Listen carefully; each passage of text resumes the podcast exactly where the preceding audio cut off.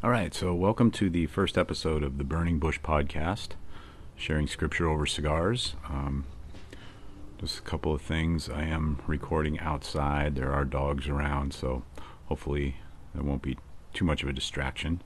But uh, hope hope you've all uh, had a chance to listen to the intro episode to uh, see what the show is all about. So if you haven't, go back and listen to that and uh, get an idea what we're doing here so just to get started, uh, let you know what cigar I'm smoking tonight. And uh, this being a Friday night when I'm recording this, I'm smoking uh, one of my favorite cigars of all time, and I always have one on Friday evenings, and that is the Arturo Fuente Don Carlos. I'm smoking the Presidente, which is a six and a half by fifty, and uh, let's give you the details of the cigar from the Arturo Fuente website. It says it's a rich African Cameroon wrapper over vintage Dominican filler, gives way to flavors both complex and refined. The slightly sweet flavor produced by the select African Cameroon wrapper is in perfect balance with the savory aroma.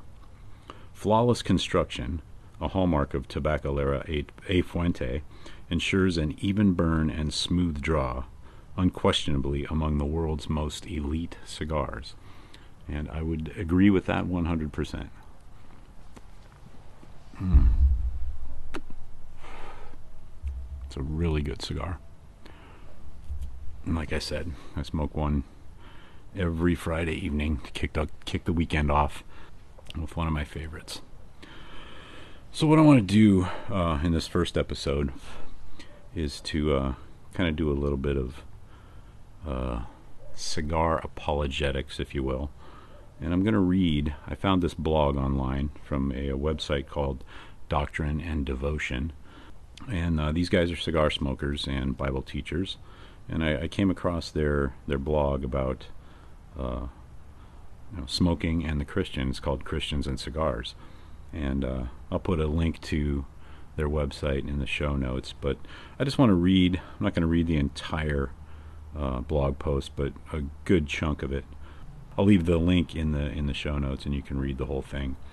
So here's their blog post called "Christians and Cigars." I'm not writing because this is a burden on my heart, nor am I writing because I think others should smoke. This is simply the answer to many of the questions I get from others. Why do you smoke cigars? This question feels like someone asking me why I watch TV or enjoy combat sports. The honest answer is I like it. I don't smoke cigars because it's cool. I don't I don't smoke to make a point. It's not to demonstrate my freedom in Christ. It's not about being missional. It's not about identifying with the great C.H. Spurgeon, though I will be talking about him later. I smoke cigars because I find it to be a pleasant experience. The ritual, aroma, and flavors are a delight. Smoking a cigar slows a person down gives them time to think, meditate, and enjoy one of God's many earthly gifts. Cigar smoking is also a wonderful shared experience that promotes conversation and friendship. But to keep it simple, I smoke because I like it. Of course, enjoying something doesn't justify its use, so I will attempt to answer the common questions I get about smoking. Isn't smoking bad for you? When most people ask, Isn't smoking bad for you? They're often implying that the potential danger of smoking makes it inappropriate, if not sinful. So let's broaden our scope and consider an even greater health risk poor diet. Far more people will die this year from poor diet and related problems than from smoking in all its forms. In fact, obesity is now beating cigarettes as the greater health risk today. We take health risks when we eat hot dogs, microwave popcorn, and GMOs. Fried chicken, fettuccine alfredo, soda, and all things fast food are bad for you, and the associated health risks abound. These risks, though even greater than smoking, are seen as acceptable. Risk. Really, we are dealing with risk. Is risk wrong? Skydiving is potentially deadly. Spelunking and mountain climbing are also very risky. Should the Christian refrain from such activities knowing the possibility of life abruptly coming to an end while enjoying such activities? And it's not just recreation and athletics that bring risk. Some vocations are very dangerous. Commercial fishermen, loggers, aircraft pilots, and steelworkers take greater risks than even firefighters when they clock in. How should a Christian evaluate the risks involved in their jobs? I don't have all the answers here, but let me say two things. One risk is not itself sinful. Folly is wrong, risk is not. Risk must be weighed responsibly and managed carefully. In vocation and recreation, this means practice, preparedness, and training. With diet and smoking, it means self control and moderation. Donuts are bad for me. I would like to eat donuts every day. I sometimes wonder if there will be donuts in the new heavens and earth, and then how many will I be able to eat? But knowing the health, health risks in this life, I choose to eat my donuts only occasionally. I am not crazy enough to give up such an earthly delight. I know the risks, and I believe the enjoyment of a cigar is worth the risk. So I choose not to inhale and smoke in moderation. We should take our health seriously. The bodies we have are given to us by our Maker. He wants us to use them faithfully and fruitfully, enjoying His creation with thoughtfulness and care. Some of what we enjoy is risky, and we should pursue wisdom in the risks we take. Your body is a temple. Many good and godly pastors, some very well known, have weighed in on the subject of smoking and concluded that it is a sin. I have argued that a health risk does not equal sin. Here I would like to address the passage of scripture most commonly used against smoking, 1 Corinthians 6:19. Here it is in context. All things are lawful for me, but not all things are helpful. All things are lawful for me, but I will not be dominated by anything. Food is meant for the stomach, and the stomach for food, and God will destroy both one and the other. The body is not meant for sexual immorality, but for the Lord, and the Lord for the body. And God raised the Lord, and will also raise us up by his power.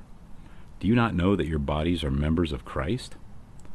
Shall I then take the members of Christ and make them members of a prostitute? Never. Or do you not know that he who is joined to a prostitute becomes one body with her? For as it is written, the two will become one flesh. But he who is joined to the Lord becomes one spirit with him. Flee from sexual immorality. Every other sin a person commits is outside the body, but the sexually immoral person sins against his own body. Or do you not know that your body is a temple of the Holy Spirit within you, whom you have from God? You are not your own, for you were bought with a price. So glorify God in your body. 1 Corinthians 6:19. The common argument is that since Christian's body is a temple of the Holy Spirit, we must refrain from defiling the temple with smoking. There are a few immediate problems with this argument. One, it begs the question whether or not smoking is a sin. It assumes smoking is wrong and that it necessarily defiles what has been set apart for God. Two, the context shows us that Paul is not dealing with health or cleanliness issues, but sexual immorality. As he often does, Paul is calling the church to a life of purity. See 1 Timothy 4:12 and 5:2. As motivation to maintain purity, he reminds us that we, as believers, are the dwelling place of God. The Holy Spirit takes up residency in each believer, making each of us a kind of temple. The temple is a sacred place set apart for God. Its purpose is the glory and enjoyment of God. Many in the city of Corinth were arguing that the body is made for sex, so Christians ought to get to it. Have your fill. Do not deny what your body was made for, was the sentiment. The Apostle Paul rebukes the notion. The body is not meant for sexual immorality. Sex has a God given place in life, but in the joyful safety of marriage. Your body is where the Holy Spirit resides in a special way. To use your body for sexual immorality desecrates the temple. The issue here is fornication and adultery. To try and apply this to smoking cigars is a square peg in a round hole hermeneutic. It is eisegesis, and it actually downplays Paul's real point about the heinous nature of sexual immorality. It is a distraction from the real danger of sin and temptation. If we want to play the silly eisegesis game, then I'll start pointing out how God came down on Mount Sinai in smoke, that he delights in the smoke of sacrifices offered in faith, and how there was always smoke of the incense in the temple. When Isaiah saw the Lord in the temple, the place was filled with smoke. Isaiah 6. In Revelation 15:8, the glory of the Lord pours forth in smoke. God loves a smoky dwelling place. Of course, all this is nonsense. The point is, we have to let Scripture speak on its own terms, and we must understand each passage in its own context. Smoking a cigar cannot defile the temple. It neither makes us unclean nor offends God. Confusing smoking and sin. If you're familiar with the 19th century London pastor Charles Haddon Spurgeon, you may know he was a gifted preacher, a sharp theologian, an earnest evangelist, and even started a pastor's college for those entering ministry. You may also know the man was fond of cigars. He was well known as a cigar smoker and was occasionally, occasionally challenged over it. His responses were typically simple, humorous, and biblical. On one occasion, controversy resulted. Spurgeon and another well known contemporary of his, G.F. Pentecost, were sharing the pulpit at the Metropolitan Tabernacle. Spurgeon preached against the danger of sin, and Pentecost was invited to make the application. During his time, Pentecost preached vehemently against smoking tobacco, and cigars in particular. After he concluded, Spurgeon stood before the congregation and said, Well, dear friends, you know that some men can do to the glory of God what to other men would be sin.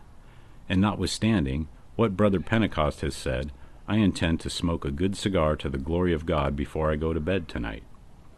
If anybody can show me in the Bible the command, Thou shalt not smoke, I am ready to keep it, but I haven't found it yet. I find ten commandments, and it's as much as I can do to keep them, and I have no desire to make them into eleven or twelve. The fact is, I have been speaking to you about real sins, not about listening to mere quibbles and scruples. At the same time, I know that what a man believes to be sin becomes a sin to him, and he must give it up. Whatsoever is not of faith is sin. Romans 14:23. And that is the real point of what my brother Pentecost has been saying. Why, a man may think it is a sin to have his boots blacked. Well, then, let him give it up and have them whitewashed. I wish to say that I'm not ashamed of anything whatever that I do, and I don't feel that smoking makes me ashamed, and therefore I mean to smoke to the glory of God. The newspapers were happy to jump on the apparent conflict of ideas and reported the details of the evening. What troubled some, in particular, were Spurgeon's remarks that he intended to, quote unquote, smoke a good cigar to the glory of God. This became the talk of London. Spurgeon was blessed to live before the age of social media, but the controversy led him to write a letter to the Daily Telegraph to explain himself. In that letter, Spurgeon wrote, There is growing up in society a Pharisaic system which adds to the commands of God the precepts, the precepts of men. To that system I will not yield for an hour. The preservation of my liberty may bring upon me the upbraidings of many good men and the sneers of the self righteous. But I shall endure both with serenity so long as I feel clear in my conscience before God. Identifying real sin. In all of this controversy, Spurgeon's problem is my problem, and it should be every Christian's problem. We can only call sin what God calls sin. As Christians, we take the Word of God very seriously. It is not just a sacred book, but the very Word of God, fully inspired, inerrant, and our only infallible rule of faith and practice. As A. A. Hodge says in his classic Outlines of Theology, Whatever God teaches or commands is of sovereign authority. Whatever conveys us to an infallible knowledge of his teachings and commands is an infallible rule. The scriptures of the Old and New Testaments are the only organs through which, during the present dispensation, God conveys to us a knowledge of his will about what we are to believe concerning himself and what duties he requires of us. So when it comes to understanding righteousness and unrighteousness, the way of God and the way of sin, we must let the Word of God speak. We confess that the law is good and that sin is a terrible evil. What is sin? Confessional standards like the Westminster Shorter Catechism and the Baptist Catechism that say that sin is any want of conformity unto or transgression of the law of God. 1 John 3 4. This means to call something sin, we must find a prohibition against it or the command of its opposite in Scripture. Nowhere does Scripture indicate the smoking itself is sinful, nor even that unhealthy habits themselves are sinful. Yet this doesn't completely settle the matter. Cigar smoking can be sinful if not done in faith. As Spurgeon said, what one cannot do in faith is sin. Romans 14:23. If one's conscience forbids something, he or she should generally refrain from it. See 1 Corinthians 10 and check out R.C. Sproul's Ethics and the Conscience. So for some, smoking could be a sinful practice. practice. But for those who can enjoy a good cigar with a clear conscience, it is a good thing. Cigar smoking can be sinful if one is mastered by it. Addiction is the troublesome loss of self control, and sin is always involved. We should only have one master, and everything else in our lives must serve our service to him. If you are ruled by food, work, recreation, or cigars, repentance is needed. These are good things that can be turned into idols. Self control is the mark of the spirit led disciple. Many have claimed Spurgeon eventually quit smoking. All the historical evidence suggests the opposite. He continued smoking cigars throughout his life. However, he could and did lay cigars aside for extended periods of time. Cigar smoking can be sinful if one smokes to frustrate others. I have never met this person, though some seem to think this is what drives many young Christians to smoke. It is believed they light up to blind others with their liberty and use their freedom to bind others. So let's just say that if one smokes to needlessly provokes others, it is sin. Yet, like Spurgeon, I will smoke a cigar tonight to the glory of God. What does that really mean? It means that in whatever lawful thing we do as God's people, we do with a clear conscience, with thankful and joyful hearts to God for his good gifts. Whatever you do, do all to the glory of God. 1 Corinthians 10:31. And that is the blog post from doctrineanddevotion.com, which I'll link up in the show notes below. Some good thoughts. Um, like I said, there were a couple things in, in there that, you know, I left out a few things in there. Um, but for the most part, that's that's the entire post. But uh, you can read it for yourselves and uh, let me know if you have any thoughts on it. And uh, with that, uh, that'll do it for episode one of uh, the Burning Bush. So thanks for joining me, and uh, hope to talk to you soon. God bless.